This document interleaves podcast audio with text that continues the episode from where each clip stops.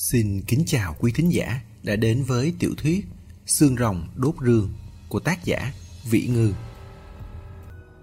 Quyển 6 Chương 9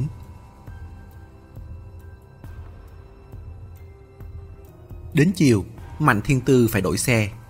Xe phòng tuy thoải mái nhưng thực sự không giữ nổi đoạn đường về sau.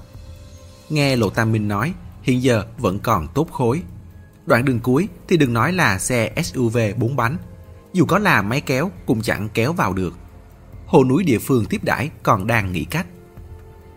Xế chiều, Mạnh Thiên Tư đã được mục sở thị, đó là cách gì? 11 con la tạo thành đội la.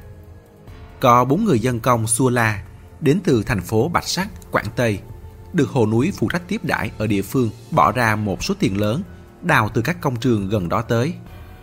Nghe nói trong núi quá chật hẹp, gập ghềnh, máy móc xây dựng, công trình lớn, căn bản không làm ăn được gì. Vận chuyển đá và vật liệu đá đều chỉ có thể dựa vào sức vận nguyên thủy nhất là con la. Lúc đoàn xe đến nơi, 11 con la xếp thành hình chữ nhất, nghĩa là tương tự như dấu gạch ngang. Trên lưng mỗi con la, ngoài trừ vị trí cho người ra thì đều đã chở đầy trang bị. Mỗi bên cổ la còn treo hai ba đôi ủng đi mưa trông rất buồn cười. 11 con la chỉ có thể ngồi được 11 người. Người dắt la để tiết kiệm tiền đã tự nguyện không ngồi mà đi bộ. Thế là ngoài bốn người Mạnh Thiên Tư, Giang Luyện, Thần Côn và Lộ Tam Minh thì còn lại 7 chỗ. Bảy người này đều phải chọn những người tháo vát, giỏi làm việc, còn phải bao gồm cả người dẫn đường và bác sĩ. Tân Từ tất nhiên bị trừ ra ngoài. Tân Từ rất vui vẻ không đi, chỉ đưa thuốc cần uống của Mạnh Thiên Tư cho Lộ Tam Minh. Lộ Tam Minh cầm thuốc mà như phùng lệnh vua, tự cảm thấy trọng trách trên vai nặng thêm ba phần. Hồ núi phụ trách tiếp đãi họ Bì, tên Khu, được người ta đặt cho biệt danh Tỳ Hu, vóc dáng cao lớn, vai u, thịt bắp. Bởi Tỳ Hu là loài thú may mắn tốt lành, chuyển tài hóa nạn, nên lúc làm nhiệm vụ, các hồ núi đều rất thích kết đội cùng gã cầu chúc may mắn. Vừa gặp mặt, Tỳ Hu đã nhận lỗi với Mạnh Thiên Tư. Nói là biết nhiều người tới, nhưng lại ít la, chỉ có thể tìm được mấy con này thôi. Mạnh Thiên Tư không rõ tại sao lại không thể đi bộ mà nhất định phải ngồi la. Có điều cũng lười hỏi. Người ta đã thu xếp vậy thì tất là có lý lẽ riêng. Còn chuyện la không đủ thì cô cũng chẳng cảm thấy có vấn đề gì. Quỷ non làm việc rất ít khi huy động toàn bộ người nhất định sẽ để lại một doanh trại dự bị đằng sau. Những người còn lại này vừa hay ở lại làm hậu bị. Như vậy, lỡ mà xảy ra chuyện gì thì còn có thể phối hợp tác chiến được. Đỡ như mà nước, diệt một cái là chết sạch cả đoàn. Đến chuyện gì xảy ra cũng chẳng có ai nói rõ được. Lúc gian luyện lên la, còn lo rằng trên lưng la đã thồ nhiều đồ vậy rồi. Không chắc đã chịu đựng thêm được. Người dắt la chẳng mảy may để ý dùng tiếng phổ thông sức sẹo khoe với hắn. Chúng tôi vận đá từ chân núi lên núi để làm cột mắc dây cao thế. Mỗi lần có thể thồ được 10 tảng, hơn 200 cân cơ mà. Một ngày lên xuống 10 chuyến còn chẳng sao. Anh cứ yên tâm đi. Đội la cứ như vậy xuất phát lên núi. Đường chật hẹp, không thể đi dàn hàng, chỉ có thể lên từng con từng con. Tân Từ nhìn theo phía xa, cảm thấy đội ngũ càng đi càng nhỏ. Cuối cùng như một đàn kiến biến mất trong núi xanh um tùm. Đi được nửa chặng đường, Mạnh Thiên Tư cuối cùng cũng biết công dụng của la và ủng đi mưa. Đi xã 500 lòng cũng không cần phải trèo đèo lội suối gì. Phía trước đoàn xe đã vượt qua nhiều núi lắm rồi. Nơi này vừa vặn mang địa thế bồn địa đất trũng. Chỉ có điều trong bồn địa rải rác hơi nhiều núi đá bánh ú mà thôi mà những núi đá này lại không thể trèo qua được, chỉ có thể đi lại giữa các lọng. Bây giờ đang là cuối hạ, nơi này vừa qua mùa mưa, bị úng nước hệt như đầm lầy. Đạp một cước xuống là bùn ướt có thể cao ngang đùi. Mấy người dắt la đã như tượng bùn rồi. La cũng chẳng khá hơn, bốn chân đều ngập dưới bùn. Nhìn từ xa, hệt như một con quái vật dùng bùn để nổi, bơi trên bùn vậy. Tì Hu quay đầu giải thích với cô. Giờ hãy còn khá lắm rồi đấy. Đợt trước có một trận mưa lớn làm ngập toàn bộ lòng chỗ này. Mắt phễu dưới đáy cũng chẳng thoát được nước. núi đá ngập trong nước cứ như đảo vậy. Quy luật này cũng như ao rửa rau trong nhà vậy. Bình thường có thể thoát được nước, nhưng một khi lượng nước quá lớn hoặc là quá nhiều tạp vật tích tụ ở cửa thoát nước sẽ làm cửa thoát bị tắc, phải xả nước từ từ. Hoặc là thò tay xuống moi. Xả nước tù thiên nhiên còn chậm hơn cả ao rửa rau. Ngâm nước thêm mấy ngày là bùn sẽ mềm đến không nhìn nổi nữa rồi. Tì hu sợ đám mạnh thiên tư cưỡi la nhàm chán, còn phát bản đồ ra sau. Đây là tư liệu bản đồ núi để tham khảo. Anh Lộ bảo tôi chuẩn bị. Còn căn cứ theo ảnh chụp chuyến trước của đoàn tới, đánh dấu những điểm có hộ gia đình, nhưng không biết Diêm La ở nhà nào nữa. Thật sự không dò ra được. Tờ giấy phát ra những tiếng loạt xoạt, từng tấm được chia ra sau, khá giống cảnh truyền đề thi khi đi thi thời còn ở trường. Mấy người dắt la không hiếu kỳ gì, chỉ mãi xua la đi. Đội la của họ, ngoài vận đá ra thì cũng từng làm việc với không ít người thị sát công trình. Chuyện những người đó nói, nào hiệu năng, nào khảo hạch, nào bản đồ vệ tinh gì đấy, đều là những thứ họ nghe không hiểu, cũng không quan tâm. Thần côn đi phía sau gọi với lên trước. Cậu Bì, tì hưu gì ơi, sao năm đó đoàn tiểu thư lại muốn đi xã 500 lòng vậy? Tỳ hưu thấy lão kêu gọi mất sức quá, bèn lắc lắc bộ đàm trong tay. Bấy giờ, thần côn mới để ý thấy trên con la mình cưỡi cũng treo một cái. Vừa tò mò cầm lên, đã nghe thấy tiếng tỳ hưu từ đó truyền ra. Năm đó, cụ đoàn không chỉ đi mình xã 500 lòng. Chuyến đó của cụ là tuần núi, đi rất nhiều nơi. Chỉ là sau khi tới xã 500 lòng thì không biết tại sao lại dừng lại, không đi tiếp nữa. Thần côn thở dài, muốn nói gì đó, lại nuốt về. Bởi thực sự không biết dùng món đồ cao cấp này thế nào. Còn có thể vì sao nữa chứ, quá nữa là bởi gặp trúng Diêm La. Lúc tới được xã 500 lòng, trời đã đen kịt. Trên lưng mỗi con la đều lắp thiết bị chiếu sáng.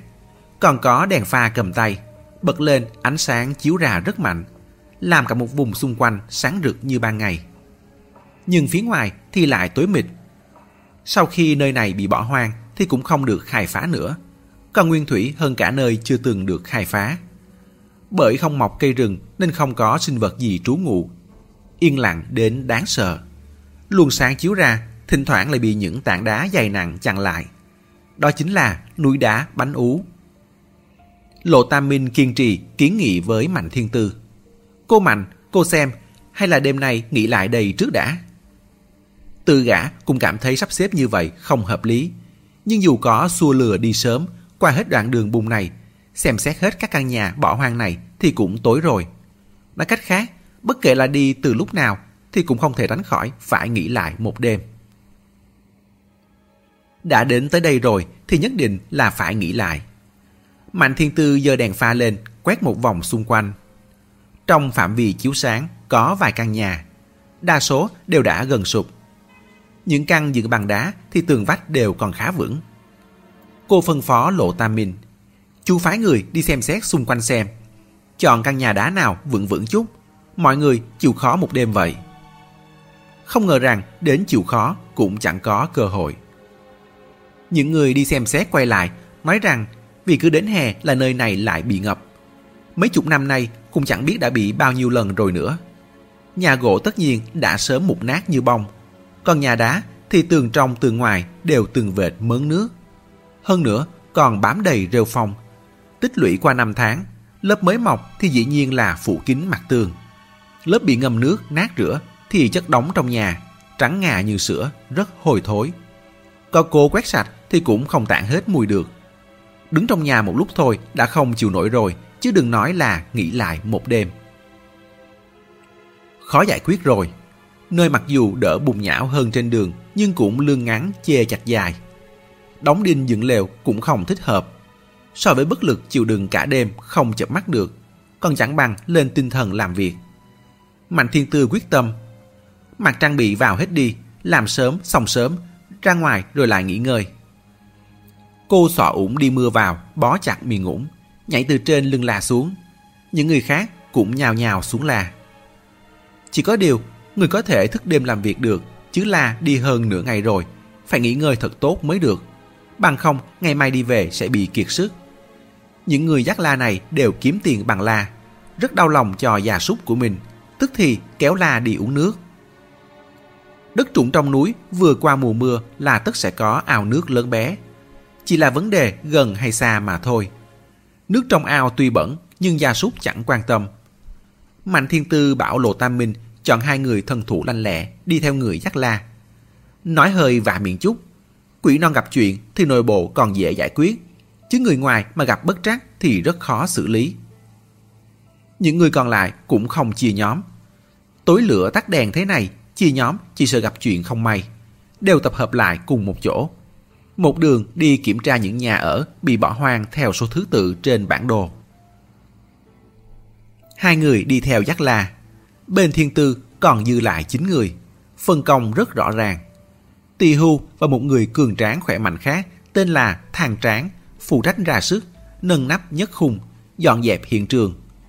Nhóm bốn người Mạnh Thiên Tư chủ yếu kiểm tra. Còn lại ba người, hai người chiếu sáng, một người canh gác bên cạnh. Đám người cứ như vậy vừa đi vừa xem. Nhưng quả thật là không nhìn ra có gì khác thường. Lúc người nơi này dọn đi, đại khái đã mang hết dụng cụ theo. Những gì còn lại, phần lớn đều là những món kênh càng không dễ mang đi. Mà mấy thứ ván giường, bàn hỏng này thì cũng chỉ đặt chinh in ở đó, chứ sao có thể nhìn ra manh mối gì. Mạnh Thiên Tư hơi ủ rũ, cảm thấy hành trình xã 500 lọng này quá nữa là công giả trang. Tới chỉ để cho chắc dạ mà thôi. Giang luyện tìm một cơ hội qua nói với cô. Người khác đều chuyển hết đi cả, nhưng Diêm La thì chưa chắc. Ông ta chắc chắn đi rất vội vàng, hắn còn lưu lại không ít thứ. Mạnh Thiên Tư không nhìn hắn, nhưng cứ muốn vặt lại hắn hai câu. Chắc gì chứ, biết đâu ông ta có vợ. Ông ta đi rồi, vợ ông ta có thể chuyển nhà mà. Giang luyện cười, người như Diêm La đã lưu lạc bên ngoài rồi. Hơn nữa, lúc trốn đi cũng đã 40, 50. Sao còn nghĩ được tới chuyện cưới vợ chứ? Hắn hồi tưởng lại. Không sai, nhà họ huống bị cướp giết là vào những năm 40. Lúc đó Diêm La hai ba chục tuổi. Năm sau mấy trốn đi thì cũng đã hơn bốn chục rồi. Trên đường bỏ trốn, Diêm La còn có thể nảy sinh tình cảm được sao? Hắn khó mà tin được. Mạnh Thiên Tư hừ một tiếng. Ảnh của cụ đoàn có hai bức có Diêm La. Ông ta ăn mặc không khác gì dân bản xứ. Nói cách khác, chắc chắn ở đây rất nhiều năm rồi. Nếu không phải có gương mặt đó, thì anh nhận ra được ông ta là người ngoại lai chắc. Một người muốn che giấu tung tích thì cách ngụy trang tốt nhất là khiến gương mặt mình trở nên mờ nhạt, không khác gì những người xung quanh. Ông ta là một người ngoài mà cứ một mực độc thân như vậy thì rất dễ khiến người khác chú ý. Vì sao không tìm một bà vợ nông thôn chẳng biết cái gì hầu hạ ông ta, xử lý mọi thứ cho ông ta để ông ta có thể nhàn tản làm việc của mình chứ? Nơi này hẻo lánh như vậy, người ở đây tất nhiên cũng bị ngăn cách, không chú ý tới tình hình bên ngoài. Cũng gần như không biết chữ. Diêm La muốn che giấu bản thân, nhanh chóng hòa nhập, thì biện pháp tốt nhất đúng là ghép thành một cặp với một người phụ nữ địa phương. Việc này đối với Diêm La mà nói thì chỉ trăm lợi chứ không có hại. Giang luyện sửng sốt, lát sau mới nói. Cũng có lý. Mạnh thiên tư liếc xéo hắn. Thế nên mới nói đàn ông đều vậy cả. Mấy đoạn ngẩng đầu đi ra, phân phó tỳ hưu, sang nhà khác. Giang luyện rớt lại phía sau, cứ cảm thấy lời này của Mạnh Thiên Tư có ý sâu xa gì đó. Ngoài sáng thì nói Diêm La, nhưng trong tối thì như muốn mắng ai đó. Đang nghĩ ngợi thì thần côn chạy tới hỏi hắn. Tiểu luyện luyện, cậu nói xem, Diêm La tới xã 500 lòng là chọn bừa một nơi hẻo lánh để ẩn náu hay là cố ý tới đây? Giang luyện không trả lời được. Căn tiếp theo là một nhà đá. Còn chưa vào cửa, mùi hôi thối đã thốc vào mặt. Tỳ hưu phát khẩu trang cho mọi người trước khi vào. Giang luyện vừa đeo lên đã nhận thấy chung quanh nổi gió. Địa thế của bồn địa thấp trũng, thế gió luôn rất rào rạc. Hơn nữa còn có núi bánh ú sừng sững. Gió thổi qua chẳng thể thông suốt được, liên tiếp bị ngán đường ma sát. Khó tránh khỏi sinh ra âm thanh lạ, ngay trong đêm rất rợn người. Thần côn ngạc nhiên, thật đúng là y hệt thành ma nhã đàn. Lộ Tam Minh đắc ý. Anh thần, tôi có lừa anh đâu. Đây chính là chấn động ma sát của luồng khí. Bây giờ, gió mới chỉ nổi lên thôi. Đợi thêm lát nữa, gió lớn hơn, sẽ nghe như tiếng quỷ khóc thần gào ấy. Quả nhiên, mấy người vào nhà, xem xung quanh không có thu hoạch gì. Đang định ra ngoài, thì lại một luồng gió mạnh thổi tới. Gió lần này mạnh hơn hẳn, đến nóc nhà hỏng nát cũng bị hất lên liên tục. Bốn phương tám hướng nhất thời sụp xà sụp sùi, hoàn toàn hệt như vạn quỷ cùng khóc. Hơn nữa tiếng động này cũng không giống thành ma Nhã Đan. Ở Nhã Đan là đồng không mong quạnh. Tiến đến nhanh, đi cũng nhanh. Nhưng trong khu đất trũng đầy núi bánh ú này thì tiếng lại quanh quẩn khắp nơi. Sóng sau đè sóng trước. Mạnh Thiên Tư đang tê dại da đầu thì chợt nghe cách đó không xa có tiếng kinh hãi rẽ lên. Nghe tiếng chắc chắn là của một trong số những người dắt la. Mạnh Thiên Tư vội hét lên. Sao thế? Dứt lời, trong phòng ngoài phòng cùng vang lên hai tiếng. Để tôi đi xem. Bên ngoài là người canh gác. Anh ta chiếm được địa lợi. Còn chưa nói hết, người đã vọt ra ngoài. Bên trong là tỳ hưu. Cũng như tuyệt đại đa số các hồ núi luôn muốn thể hiện mình trước mặt xếp tổng. Vậy nhưng nhất thời cấp bách, quên mất mặt đất rất trơn. Vừa bước một bước đã đổ nhào sang một bên. Hai tay cuốn quýt cờ quạng, xong là chẳng có vật gì mà bắt. Bấu mạnh lên lớp rêu trên mặt tường, rồi cào thẳng một đường xuống, nặng nề ngã xuống đất. Đúng lúc đó, chợt nghe bộ đàm bên hông truyền ra tiếng. Là của một hồ núi đi theo người giác la, đang giải thích từ đầu đó. Không có chuyện gì, không có gì. Người nông thôn nhát gan, vốn nghi thần nghi quỷ. Đột nhiên nghe thấy tiếng gió thổi, lại bị trượt chân nên hét ầm lên đấy thôi. Vừa bị tôi mắng rồi. Chốt lại là một hồi sợ bóng sợ gió. Mạnh thiên tư thở phào một hồi. Đầu này tỳ hưu vừa lúng túng vừa xấu hổ. Trong tay còn nắm một đống vừa dính vừa thối. Nghĩ thôi đã muốn ói rồi. Gã dạy dùa muốn đứng lên. Chỉ là ngã quá mạnh nên vừa dùng sức đã bị đau. Giang luyện cách gã gần nhất, thấy vậy cúi người xuống, chia tay cho gã. Hàng có ấn tượng rất tốt với tỳ hưu. Người này tướng tá thô kịch vậy mà tính tình lại thẹn thùng nhũng nhặn, có phần đáng yêu. Tùy hưu rất cảm kích, nói một tiếng, cảm ơn. Đổi xe bàn tay còn sạch, cầm lấy tay hắn, đợi mượn lực đứng lên. Vậy nhưng nắm rồi lại không mượn được lực. Giang luyện cũng không kéo gã. Tỳ hưu lấy làm lạ, ngẩng đầu nhìn Giang luyện. Chỉ thấy Giang luyện cao mày, nhìn chằm chằm vào vách đá. Yết hầu lăn lăn về lát, rồi gọi một tiếng. Thiên tư. Mạnh thiên tư nghe thấy tiếng quay đầu lại. Nhất thời không nhìn ra được có gì kỳ bí. Chỉ thấy lớp rêu trên vách bị cào một đường chấm đất. Đó là do tỳ hưu cào ra lúc ngã xuống. Giang luyện nuốt nước bọt, giọng nói hơi kích động. Đèn, mau bật đèn lên, trên vách đá có vết khắc. Đèn lập tức chiếu sáng. Đúng là có vết khắc. Ở ngay chỗ bị tỳ hưu cào xuống, không có trật tự gì. Tới tới lui lui, như có người dùng dao khắc đi khắc lại, cố gắng cạo mài thứ gì ra. Mạnh thiên tư nhìn một lúc, tim nổi trống dồn dập, trực giác có vật gì cũng sẽ nhanh chóng bị phát hiện. Cô nói, dọn sạch đống rêu trên vách tường này cho tôi. Rất nhanh sau đó, rêu bám trên mặt tường đã bị cạo sạch xuống. Đúng là có chữ viết, đều tập trung ở nửa vách dưới. Độ cao như vậy, có vẻ như là có người ngồi trên ghế thấp, quay mặt vào tường, khắc ra từng nét. Sau đó, nhìn chằm chằm hồi lâu, vò đầu, bứt tai, vắt óc suy nghĩ. Mà những chữ này sau đó lại đều chịu giao mài. Hẳn là muốn xóa đi. Cùng đích xác đã thành công xóa được một ít.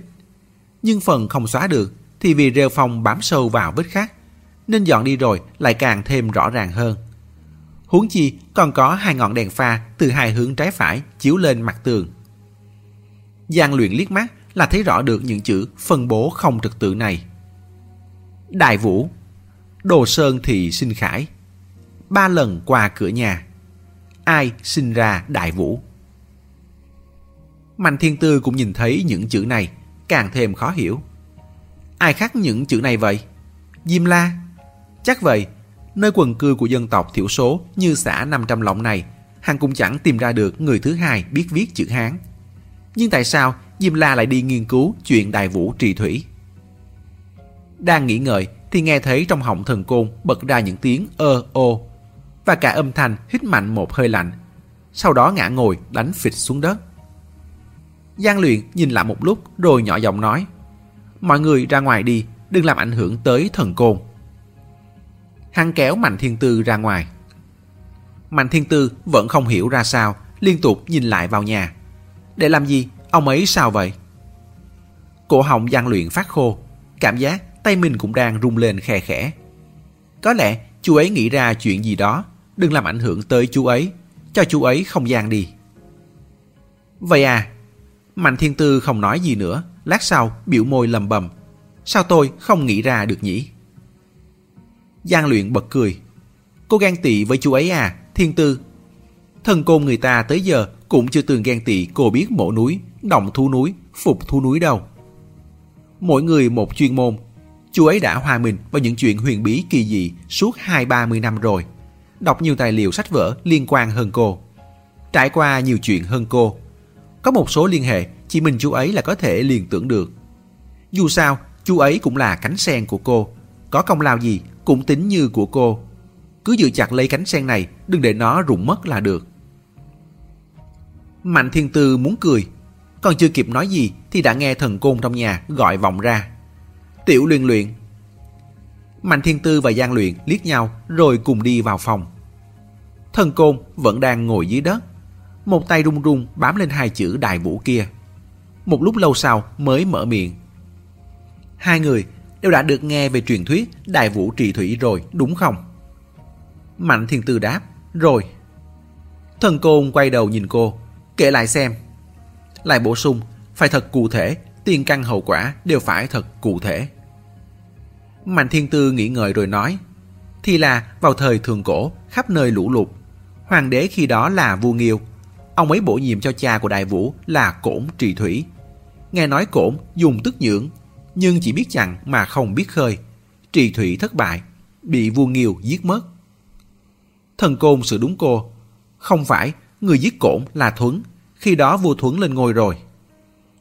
Có khác nhau gì đâu, đều là vua cả mà. Mạnh Thiên Tư chẳng để tâm. Sau đó, Thuấn lại bổ nhiệm con trai của Cổn là Đại Vũ Trì Thủy. Đại Vũ thông minh hơn Cổn nên trì được thôi. Giang Luyện đứng ngay bên cạnh, nghe cô hăm hở làm một câu nên trị được thôi. Bất giác mỉm cười, cảm thấy cô thật sự rất đáng yêu. Mạnh Thiên Tư tự cảm thấy mình trả lời không tệ. Nhìn sang chữ trên tường, lại chủ động bổ sung thêm chút. Đại Vũ Trì Thủy rất gắng sức, ba lần đi qua cửa nhà mà không vào. Vợ ông ấy là con gái tộc Đồ Sơn, sinh cho ông ấy một đứa con trai, chính là Khải. Sau đó thì không còn tình hành chế độ nhường ngôi truyền hiền nữa. Vũ truyền tử, độc chiếm thiên hạ, mở ra triều hạ. Thần Cung nói, tôi hỏi cô một câu. Thuấn giết cổn, có thù giết cha với Đại Vũ. Tại sao Đại Vũ lại không hận ông ấy mà còn giúp ông ấy trị thủy? Mạnh Thiên Tư nhất thời ngạn lời, hơi khựng lại rồi đáp. Lúc đó, tình hình thiên tai nghiêm trọng, Đại Vũ một lòng vì dân, không so đo ân oán cá nhân. Nếu là cô thì cô đoán mình so đo là cái chắc. Thần Cung nói, được, tôi lại hỏi cô, ai sinh ra Đại Vũ? Mạnh Thiên Tư không thèm nghĩ, đáp luôn, mẹ Vũ sinh. Còn chưa dứt lời, chợt nghe gian Luyện bên cạnh, không nhìn được, cười phì một tiếng. Mạnh Thiên Tư cáo, có gì buồn cười? Nói xong cũng tự bật cười. Không phải cảm thấy mình sai, mà là cảm thấy câu Vũ là mẹ Vũ sinh nói ra quá khôi hài. Chỉ là thần côn không cười. Lão bình tĩnh nhìn Mạnh Thiên Tư nói, không phải. Cô Mạnh, cô không rành thần thoại lắm rồi. Trong truyền thuyết thần thoại chưa từng đề cập tới mẹ Đại Vũ. Thần thoại kể rằng Cổn bị giết chết ở núi Vũ. Từ trong xương thịt của ông ta thai ngén nên Đại Vũ. Mà Hải Nội Kinh của Sơn Hải Kinh thì kể rằng đế lệnh cho Trúc Dung giết Cổn ở Vũ. Cổn phục sinh Vũ. Còn có người nói chữ đó không phải phục mà là phúc, tức là bụng. Nhưng bất kể là phục sinh Vũ hay là phúc sinh Vũ, thì Đại Vũ cũng là do Cổn sinh ra. Hơn nữa là sinh ra sau khi chết. Mạnh Thiên Tư sững sờ. Nhưng Cổn là cha Đại Vũ mà, sao cha sinh con được chứ? lại còn là chết sau sinh. Thần Côn nói, đúng vậy, nhưng cái gì đã khiến chúng ta cảm thấy chỉ có người mẹ mới có khả năng sinh con? Nếu vào thời xa xưa, cha cũng có thể sinh con thì sao? Không đúng, không phải cha sinh con mà là sinh sản tự thể, một loại sinh sản khác. Khoa học hiện đại không phải cũng có sinh sản kiểu nhân bản sao? Cũng sinh ra một chính mình mới, bởi vậy nên không có thù án gì với Thuấn đã hạ lệnh giết ông ta. Giang luyện nghe mà trong lòng rét buốt, trong sát na chợt bật thốt, Diêm La. Thần Côn nhìn về phía hắn hỏi, tại sao Đại Phi lại sợ đến phát điên? Xác chết sống dậy bình thường, không dọa được anh ta phải không? Vì sao số lượng thi thể trên hiện trường lại tìm đủ được số bộ xương cháy tương ứng? Vậy chuyện nhiều thêm một người bí ẩn phải giải thích thế nào? Nhưng bây giờ tôi đã nghĩ thông tỏ rồi. Có khi nào là Diêm La sinh ra Diêm La không? Hài cốt Diêm La cũ vẫn còn đó. Nhưng Diêm La mới thì đã được thai ngén sinh ra. Hơn nữa, còn nhanh chóng trưởng thành.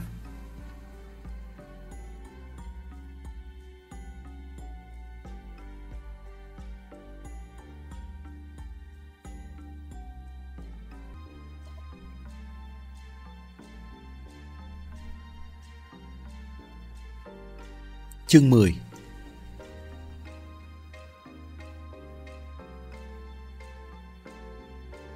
Diêm La xin Diêm La Gió vẫn đang thổi, thúc thích quanh quẩn. Nóc nhà đổ nát lúc lúc lại bị hất lên rồi nhanh chóng hạ xuống, phát ra tiếng lạch cạch đơn điệu. Nhóm Lộ Tam Minh đứng ở ngoài cửa, không biết người bên trong đang nói chuyện gì, lại không thể tự tiện đi vào nên chỉ đành tiếp tục canh chừng còn rất biết điều mà đứng cách ra một quãng để tránh nghe được điều không nên nghe. Giang luyện chỉ cảm thấy hai bên thái dương mình đều đang nảy lên thình thịch. Nhưng kệ cũng là, lúc chấp nhận được giả thiết này rồi thì lại cảm thấy chuyện kiểu này cũng chẳng có gì đáng ngạc nhiên. Thiên nhiên vốn luôn tràn ngập những bí mật, mà sinh vật thì rất đa dạng, tồn tại đủ các phương thức sinh sản. Dưới biển có một số loại cá tỉ như cá tuyết hay cá trích, vừa có buồng trứng lại vừa có tinh hoàng, có thể tự sinh ra đời kế tiếp. Lương có thể thay đổi giới tính được cái. Khi mới sinh ra thì đều là giống cái. Trưởng thành đẻ trứng rồi lại biến thành giống đực. Càng đừng nói đến rất nhiều loại thực vật có hoa tự thụ phấn. Bởi vậy nên, vì sao con người nhất định phải khăng khăng với sinh sản hữu tính cơ chứ? Thời thường cổ vốn là một khoảng thời gian thần kỳ không thể khảo cứu cổn, phúc sinh vũ. Biết đâu vào thời đó lại thực sự tồn tại kiểu sinh sản từ thể này. Quá trình sinh này có lẽ rất đáng sợ. Nếu không, Đại Phi làm việc ở trung tâm hỏa táng cũng đã chẳng sợ đến phát điên như thế. Nhưng nghĩ lại, phụ nữ sinh con cũng rất máu me mà. Chỉ có điều, nhiều năm trôi qua, mọi người đều đã quen. Hơn nữa, sau khi bước vào thời kỳ hiện đại văn minh, có bệnh viện, có phòng sinh, cần có các loại dụng cụ hỗ trợ ngăn trở tầm mắt. Nếu lúc sinh sản từ thể cùng được đẩy vào phòng sinh, đóng cửa phòng mổ lại, có bác sĩ đỡ đẻ chuyên nghiệp, thì toàn bộ quá trình dường như cũng rất hợp lý. Giang luyện rùng mình, bị ý nghĩ của chính mình dọa cho sờ sờ. Mạnh thiên tư không nói gì, chỉ thở dốc dồn dập. Cô đang nghĩ đến một chuyện khác. Chuyện của ma nước có chỗ tương tự với chuyện đang xảy ra trước mắt. Thần côn hít mũi, cảm thấy thiếu đạo cụ phát huy. Có giấy bút không? Có không? Ồn ào như vậy, bên ngoài nhanh chóng đưa vào. Giấy chính là bản đồ vị trí các hộ gia đình đã in khi trước. Mặt trái còn có thể viết được. Thần côn trải giấy ra mặt đất, cầm bút trong tay, nuốt liền mấy ngụm nước bọt. Tôi nhắc lại một lần nữa, chúng ta truy tìm cái rương, truy một đường đến đây nhất định phải có cái nhìn toàn cục không thể chia vấn đề ra xem từng cái một. Chuyện nhất định có liên hệ với nhau. Còn nhớ hình chạm khắc trên cái rương không? Đều là thần thoại thường cổ. Tôi nhớ có hậu nghệ bắn mặt trời, thần nông nếm trăm cỏ, phục hy tạo bát quái, tòa nhân thì lấy lửa. Lại viết tên những nhân vật này trên giấy, xếp thành một hàng, hàng thứ nhất. Mà trận bần đồn ngược xuôi của chúng ta ở tương Tây một chốt cuối cùng tập trung ở Sivu. Cuộc chiến tranh giữa Sivu và Hoàng đế. Nói đoạn lại viết tên hoàng đế và si vu ra giấy, cũng cùng một hàng, hàng thứ hai. Sau đó nữa thì đi tìm Diêm La. Cuối cùng phát hiện ra Diêm La trốn vào xã núi hoang vu này, suy xét về Đại Vũ. Đại Vũ tới từ đâu? Lão viết hàng tên thứ ba, Nghiêu, Thuấn, Cổn, Vũ. Viết xong, ngẩng đầu lên nhìn hai người. Nhìn ra không? Mạnh Thiên Tư nhất tâm nhị dụng mà lại vẫn có thể tranh đáp được. Đây là trình tự thời gian. Nói là trình tự thời gian cũng không có gì sai. Nhưng cái thần cô muốn hỏi thực ra là điểm giống nhau giữa những nhân vật này. Lão nói, đại khái là trong trình tự thời gian có sự giao thoa. Nói chung là những người này hoặc trước hoặc sau đều ở vào một khoảng thời gian rung chuyển quá độ thời đại. Đó là từ giữa đến cuối thời thượng cổ thần thoại. Hơn nữa, vô cùng xác thực là Lão chỉ vào tên Vũ. Bắt đầu từ ông ta, triều hạ được lập nên. Mà triều hạ thì đã được ghi vào biên niên sử triều đại của dân tộc Trung Hoa. Nói cách khác là do đó, thời thượng cổ thần thoại triệt để kết thúc, mở ra thời kỳ loài người ngự trị. Trong đầu gian luyện lóe lên tia sáng. Đại Vũ là do cổn thai ngán sau khi chết, mà bản thân ông ta lại cưới con gái tộc Đồ Sơn rồi sinh con, là sự kết hợp nam nữ bình thường. Cũng chưa từng nghe nói sau khi chết, trong hài cốt lại tạo ra ai. Có vẻ như ông ta đã mất đi khả năng sinh sản từ thể của cổn. Mà sau đó thì sự sinh sôi nảy nở của loài người vẫn luôn là nam nữ kết hợp kiểu gia đình. Thần Côn gật đầu. Chúng ta có thể suy luận thế này không? Rằng trước vũ đã tồn tại hai phương thức sinh sản. Một là từ thể, hai là lượng tính. Chỉ có điều loại từ thể này là số ít. Không phải người thường mới có thể khống chế được. Ví dụ như cổn. Khi đó, cổn được coi là thần tiên. Còn trộm thứ tức nhưỡng thần kỳ để trì thủy cơ mà. Nhưng khả năng sinh sản từ thể này có vẻ như đời sau yếu hơn đời trước, dần dần biến mất. Mạnh Thiên Tư chợt nói, nếu từ thể là bản thân sinh bản thân, vậy chẳng phải là trường sinh sao? Giống như rắn vậy, lột đi lớp da cũ lại thay mới. Nói đến một nửa, cảm thấy ví dụ so sánh này không chính xác lắm, lại ngừng lại. Giang luyện tiếp lời, tiến hóa hơn rắn là một hình thức thoát thai hoán cốt, cởi bỏ thai cũ, mọc ra cốt mới. Mạnh Thiên Tư yên lặng tiêu hóa câu này. Về cái rương, Diêm La là người cuối cùng chạm đến cái rương. Lẽ nào ông ta đã phát hiện ra bí mật này từ trong rương, hoặc là chiếm được khả năng này? Bảo sao lúc ông ta chạy trốn, lại thà bỏ nhà, bỏ con, cũng phải mang theo cái rương bằng được. Nếu thật sự có thể vĩnh viễn trường sinh, thì dù cứ cách một khoảng thời gian lại phải chịu nỗi khổ thoát thai hoán cốt này, thì cũng cam nguyện, không phải sao? Giang luyện bỗng nghĩ đến điều gì? Diêm La sinh Diêm La. Vậy tướng mạo người được sinh ra sẽ giống hay không giống ông ta? Hắn đặt chính mình vào đó mà nghĩ. Cảm thấy tướng mạo có giống nhau hay không cũng không quá quan trọng. Đã được hưởng sinh mệnh dài lâu rồi thì ai còn quan tâm mình mang khuôn mặt thế nào nữa chứ? Xấu hay đẹp cũng chỉ trải qua một đời mà thôi. Vậy nhưng Mạnh Thiên Tư lại bật thốt. Giống nhau, hẳn là giống nhau. Giang luyện ngạc nhiên. Tại sao? Mạnh Thiên Tư nói, đứa con không giống cha mẹ là điều rất bình thường, bởi nó là sự dung hợp gen của hai người. Nhưng tự mình sinh ra mình thì có thể thay đổi đi đâu được chứ? Giống như nhân bản vậy, tự mình sinh ra mình không phải sẽ giống nhau như đúc sao? Trừ phi là đột biến gen. Còn nữa, cô cảm thấy nói không rõ được, để họ xem sẽ tốt hơn.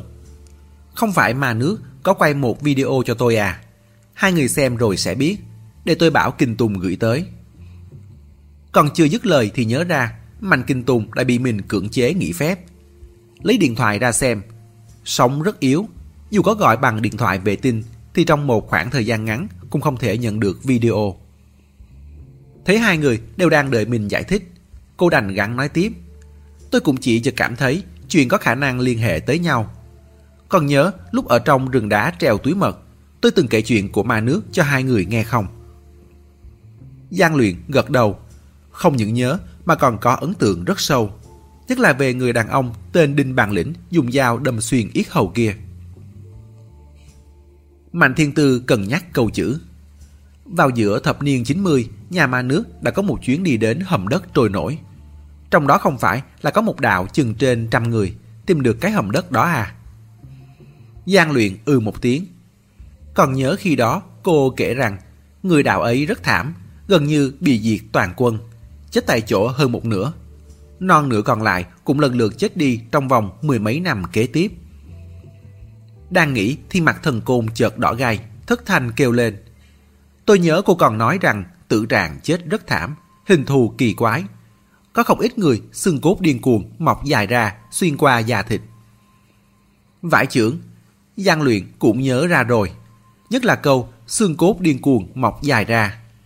Lúc đó nghe chỉ cảm thấy kinh hãi, nhưng hiện giờ kết hợp với chuyện của Diêm La lại trở nên có phần sâu xa đáng suy ngẫm. Chợt nghe Mạnh Thiên Tư nói, đúng vậy, những người may mắn không chết tại chỗ này đều bị giam ở một nơi bí mật. Luôn có bác sĩ kiểm tra và ghi chép lại tình trạng thân thể của họ. Tình trạng thân thể họ đều rất quái lạ. Xương cốt các thứ đều thay đổi. Có người không chịu được ánh sáng, có người không thể ăn một loại thức ăn nào đó. Nói chung là vô cùng quái lạ. Vậy nhưng cũng có điểm giống nhau. Một là đều không thể sống lâu. Người sống lâu nhất được biết đến cũng chỉ chừng 20 năm. Hai là lúc phát bệnh, cơ thể đều sẽ bắt đầu mất máu. Đến lúc gần như dầu hết đèn tắt, mất máu gần hết thì dù có cắt rách da cũng không chảy ra được bao nhiêu máu. Tôi bèn nghĩ sinh sản từ thể thành công là thoát thai hoán cốt như Diêm La. Còn không thành công thì sao? Không thành công có phải sẽ như mà nước không? Xương thịt mới vùng thoát khỏi cơ thể nguyên bản. Nặng thì chết tại chỗ, nhẹ thì kết hợp với nhau một cách dị hình. Thần côn mờ mịt, kết hợp với nhau một cách dị hình là sao? Mạnh Thiên Tư cũng không biết phải mô tả thế nào. Bởi vì dù những người này không chết ngay lập tức, tướng mạo khung xương cũng phát sinh biến hóa. Nên ví dụ như khung xương trong cơ thể chẳng hạn sẽ lặng lẽ tổ chức lại. Hơn nữa, những người này đều sống không lâu, rất có thể là bởi kiểu kết hợp dị hình này khiến vật cực tất phản. Nếu không thể trường sinh thì ngược lại sẽ tăng tốc độ tử vong. Vì một người là do hai bộ xương thịt kết hợp mà thành. Vậy không phải. Cô không tìm được từ nào thích hợp để dùng nữa. Ý cô là một người phải có một bộ xương thịt, nhưng những người xảy ra chuyện nhà ma nước, nhìn thì bình thường, nhưng thực ra trong cơ thể lại có hai bộ xương thịt mới cũ. Đó có khi nào là một kiểu gánh vác, khiến sống trở thành một việc đặc biệt hào tổn không? Đợi bao giờ ra khỏi đây rồi, tôi sẽ thu xếp cho hai người xem video kia của mà nước. Nhưng chỉ dựa vào lời tôi nói thôi thì không rõ được. Mặt khác, có chuyện này trước đó tôi không kể với hai người. Trong số những người xảy ra chuyện của nhà mà nước, có hai người tình huống rất đặc biệt, vẫn sống đến giờ. Thần côn sửng sốt, đặc biệt thế nào? Mạnh Thiên Tư hồi tưởng lại. Một người tên là Khương Tuấn. Cơ thể anh ta khô héo, nhưng đầu thì lại vô cùng lớn, bằng cỡ hai đầu người thường. Hơn nữa, dường như trong một cơ thể tồn tại hai người. Chính mình nguyên bản vẫn còn, nhưng hoàn toàn bị khống chế. Người này về sau đã bị ma nước nhốt vào hàng canh vàng dưới đáy hồ Bà Dương. Hiện giờ, ma nước không thể dùng được bài vị nên cũng không xuống được hang canh vàng. Không thể biết được Khương Tuấn này còn sống hay đã chết. Nhưng quá nữa là đã chết bởi tình trạng cơ thể khi ấy của Khương Tuấn đã mất máu nghiêm trọng. Thật sự không còn ổn nữa rồi. Giang luyện hỏi, vậy người còn lại thì sao? Người còn lại tên là Dịch Táp. Cô ấy đặc biệt ở chỗ, trong số những người xảy ra chuyện, cô ấy là người ít tuổi nhất, lúc đó mới chỉ 3-4 tuổi. Thần côn trố mắt, 3-4 tuổi, thế thì cơ thể của chính mình cũng chưa dậy thì hoàn toàn mà. Mạnh Thiên Tư nói, đúng vậy, không biết có phải là bởi cô ấy còn nhỏ hay không mà tình trạng xảy ra chuyện của cô ấy không giống bất kỳ ai. Ngoại hình bên ngoài không có biến đổi gì, bởi vậy nên vẫn luôn bị ngộ nhận là không thương tổn gì. Có điều, hơn một năm trước, cô ấy cũng bắt đầu phát bệnh mất máu rồi. Tôi cố ý lấy hai người họ ra là để tiện cho hai người tham khảo so sánh với tình trạng của Diêm La. Giang luyện thở dài, cho nên thảo luận một hồi có hai kết luận. Một là chuyện xảy ra với Diêm La có khả năng giống chuyện xảy ra với mà nước. Hai là rất có thể Diêm La còn sống. Hơn nữa, tướng mạo vẫn giống như trước, không có gì thay đổi. Thần Côn lắc đầu. Không đúng, ở đây còn có một điều ngoài ý muốn. Giang luyện nghe không hiểu. Cái gì ngoài ý muốn? Thần Côn nói, Diêm La dự tính được mình sắp chết, hoặc giả là đã chuẩn bị nghênh đón cuộc sống lại xong xuôi. Bởi vậy nên đã viết thư cho cháu trai Diêm Lão Thất, để lại tang vật năm đó cho lão ta. Điều này cũng bình thường, coi như biết gì chút. Nhưng một người biết rõ sau khi chết, cơ thể mình sẽ xuất hiện những dị thường đáng sợ, thì chắc chắn sẽ tìm một chỗ nào đó che giấu cơ thể, tránh cho chuyện bị bại lộ. Sao có thể để thi thể mình bị đưa vào trung tâm hỏa táng chứ? Ngồi nhỡ chưa sống lại thành công đã bị đốt mất thì không phải lỗ quá to à. Giang luyện chỉ cảm thấy sau lưng như bốc lên một luồng hơi lạnh. Đúng vậy, Diêm La ngàn tính vạn tính cũng không tính ra được vụ tai nạn giao thông ngoài ý muốn này. Nói cách khác, sắp xếp nguyên bản của ông ta đã bị phá rối. Thần Côn lẩm bẩm. Trong thần thoại thường cổ, cổn sinh ra vũ. Nhưng đại vũ, người ta không phải vừa sinh ra đã là người trưởng thành. Hơn nữa, thi thể của cổn 3 năm không thối rửa, sau đó mới sinh ra vũ. Cũng không phải là sinh ngay sau khi chết. Thần Côn cảm thấy ca của Diêm La rất huyện hoạt, như là không ai hướng dẫn, chỉ ngầm hiểu mà bắt chước thao tác. Ai biết được người này có còn sống hay không? Nếu còn sống thì sẽ mang hình dáng thế nào? Có phát hiện trên vách đá, chuyến đi này cũng coi như không tệ. Mạnh Thiên Tư có thu hoạch rồi, tất nhiên cũng không sốt ruột nữa. Lại cảm thấy không nên mong giải quyết nhanh chóng. Hẳn là nên tạm gác lại để sáng mai kiểm tra tỉ mỉ cho thỏa đáng. Hơn nữa, vào hàng cả muối lâu sẽ không ngửi ra mùi hôi nữa. Ở lâu trong căn nhà đá này rồi, thứ mùi thối rữa này dường như cũng chẳng khó chấp nhận lắm. Bèn phân phó tỳ hưu dẫn người đi dọn dẹp sắp xếp. Đêm nay chịu khó ở lại đây một đêm. Đang dọn dẹp thì chợt nghe thấy tiếng la kêu từng đợt. Là hai hồ núi dẫn theo bốn người dắt la mang 11 con la tìm tới nơi. Dù sao, nhà cửa vẫn đang thu dọn, nhất thời nửa khắc chẳng nằm xuống được ngay. Lộ Tam Minh bèn hỏi, vừa nãy xảy ra chuyện gì thế? Một hồ núi trong đám kia hầm hực. Gan tên này nhỏ như mũi kim vậy, bị cái bóng của chính mình trong ao dọa sợ. Hơn nữa, tiếng gió thổi hơi ghê, thế là hắn gào ầm lên. Hay lắm, hắn thì chẳng sao cả, lại làm tôi sợ hết hồn, một cước đạp thẳng xuống nước. Một người dắt là tức tối, cái gì mà bóng của chính mình, tôi thấy đó rõ ràng là một người trồi dưới đáy nước. Đây hẳn là người trong cuộc rồi, không cam lòng mình bị người ta coi thường nên mở miệng phản bác. Hồ núi kia cười xì. Nói là cái bóng anh còn cải cố. Bởi vì chúng tôi mở đèn bên cạnh nên trên mặt nước mới có ánh sáng. Mà nước bị gió thổi gần sóng nên bóng của anh cũng phát sáng, lay động theo. Trông như có người trồi dưới nước. Lý thuyết khoa học này tôi còn phải giải thích với anh bao lần nữa. Hơn nữa, không phải chúng tôi đã xuống nước mò thử rồi à, có gì đâu. Người giác la tự biết mình đuối lý, không nói gì nữa. Mạnh Thiên Tư thấy hai người đấu võ mồm như trẻ con, cảm thấy rất thú vị. Tuy là một cú đá phản lưới nhà, nhưng cũng không thể xem thường, bèn phân phó lộ tam minh. Chúng ta không quen với cuộc sống trong này, trực đêm phải đủ nhân thủ, ít nhất bốn người chia ra bốn hướng. Lộ Tam Minh tự nhận thấy không nên để xếp tổng và khách vất vả, lập tức vỗ ngực bùm bụt. Cô Mạnh yên tâm, không đủ người cứ để tôi. Cô chỉ cần nghỉ ngơi thôi. Trong nhà đá có hai gian trong ngoài.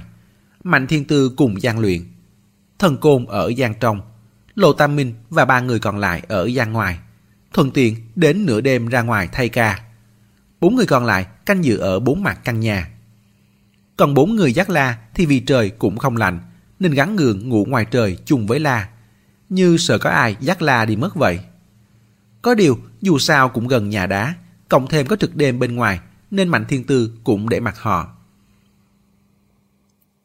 Cả một ngày sốc nảy rã rời, trong mình lại khó chịu. Trước khi đi ngủ uống thuốc, Mạnh Thiên Tư vừa nằm xuống đã ngủ mất. Đến nửa đêm, cô tỉnh lại. Dưới đất ẩm ướt, lại không thể tìm được củi khô để châm lửa hong Dù đã trải hai lớp đệm lót, nhưng hơi lạnh vẫn tập kích từng cơn. Chân cô đã có phần tê mỏi, khẽ giật giật chân, lại nhìn ra ngoài cửa sổ. Trong nhà đá có mở cửa sổ. Có điều, qua nhiều năm như vậy, khung gỗ đã sớm mục nát, rớt mất. Chỉ còn lại một lỗ hỏng vuông vức. Nhìn qua lỗ trống đó, có thể trông thấy hồ núi trực đêm đầu đó đang cúi đầu châm một điếu thuốc. Ngọn lửa bé xíu vừa ló ra đã vụt tắt. Giây lát sau, đốm lửa đầu điếu thuốc sáng lên. Chỉ có một điểm đỏ thẫm. Hồ núi kia rít một hơi rồi đánh cái ngáp, tản bộ lên phía trước. Anh ta vừa dịch người, Mạnh Thiên Tư bỗng sửng sốt. Từ góc độ này nhìn qua, tất nhiên là không thấy rõ mặt người. Chỉ có thể lờ mờ nhìn thấy đường nét. Hồ núi kia nguyên bản đứng đó, như một đường viền phát họa. Nhưng giờ khi đường viền ấy rời đi, vị trí nguyên bản vậy mà vẫn còn một bóng người nữa. Là sao? Là đang xin mồi lửa à? Hay là nói chuyện phím? Mạnh Thiên Tư cảm thấy đều không phải. Hồ núi làm việc vẫn luôn rất tận trách, không đến mức đục nước béo cò. Hơn nữa rực đêm vốn nên đi lại xung quanh, nhưng bóng người rõ ràng là bất động. mà Thiên Tư lặng lẽ khẽ khàng nhõm người dậy. Lát sau, cô đã thấy rõ. Bóng người kỳ dị kia thực ra không ở ngay sau chỗ hồ núi đứng. Đây là một kiểu cành góc. Nói cách khác, người đó cách hồ núi kia rất xa. Vị trí cũng rất bí mật. Hồ núi không trông thấy hắn. Hắn cũng không mượn hồ núi kia che mình đi. Chỉ là lúc hồ núi kia hút thuốc, vừa vặn đã che đi hắn. Lúc đi thì lại để hắn lộ ra. Mà chỗ cô nằm với góc nhìn này thì vừa hay lại nhìn được. Người kia vẫn bất động như đang im lặng thăm dò đầu này. Tim Mạnh Thiên Tư đập dồn. Cô khẳng định 100% rằng người này không phải hồ núi. Nhưng phải làm thế nào đây? Khoảng cách quá xa, đầu này mà gọi người sẽ gây ra động tĩnh lớn. ắt sẽ kinh động làm người kia bỏ chạy. Đang do dự thì chợt nghe Giang Luyện nói khẽ. Để tôi dẫn người qua đó bắt hắn cho. Kết thúc chương 10.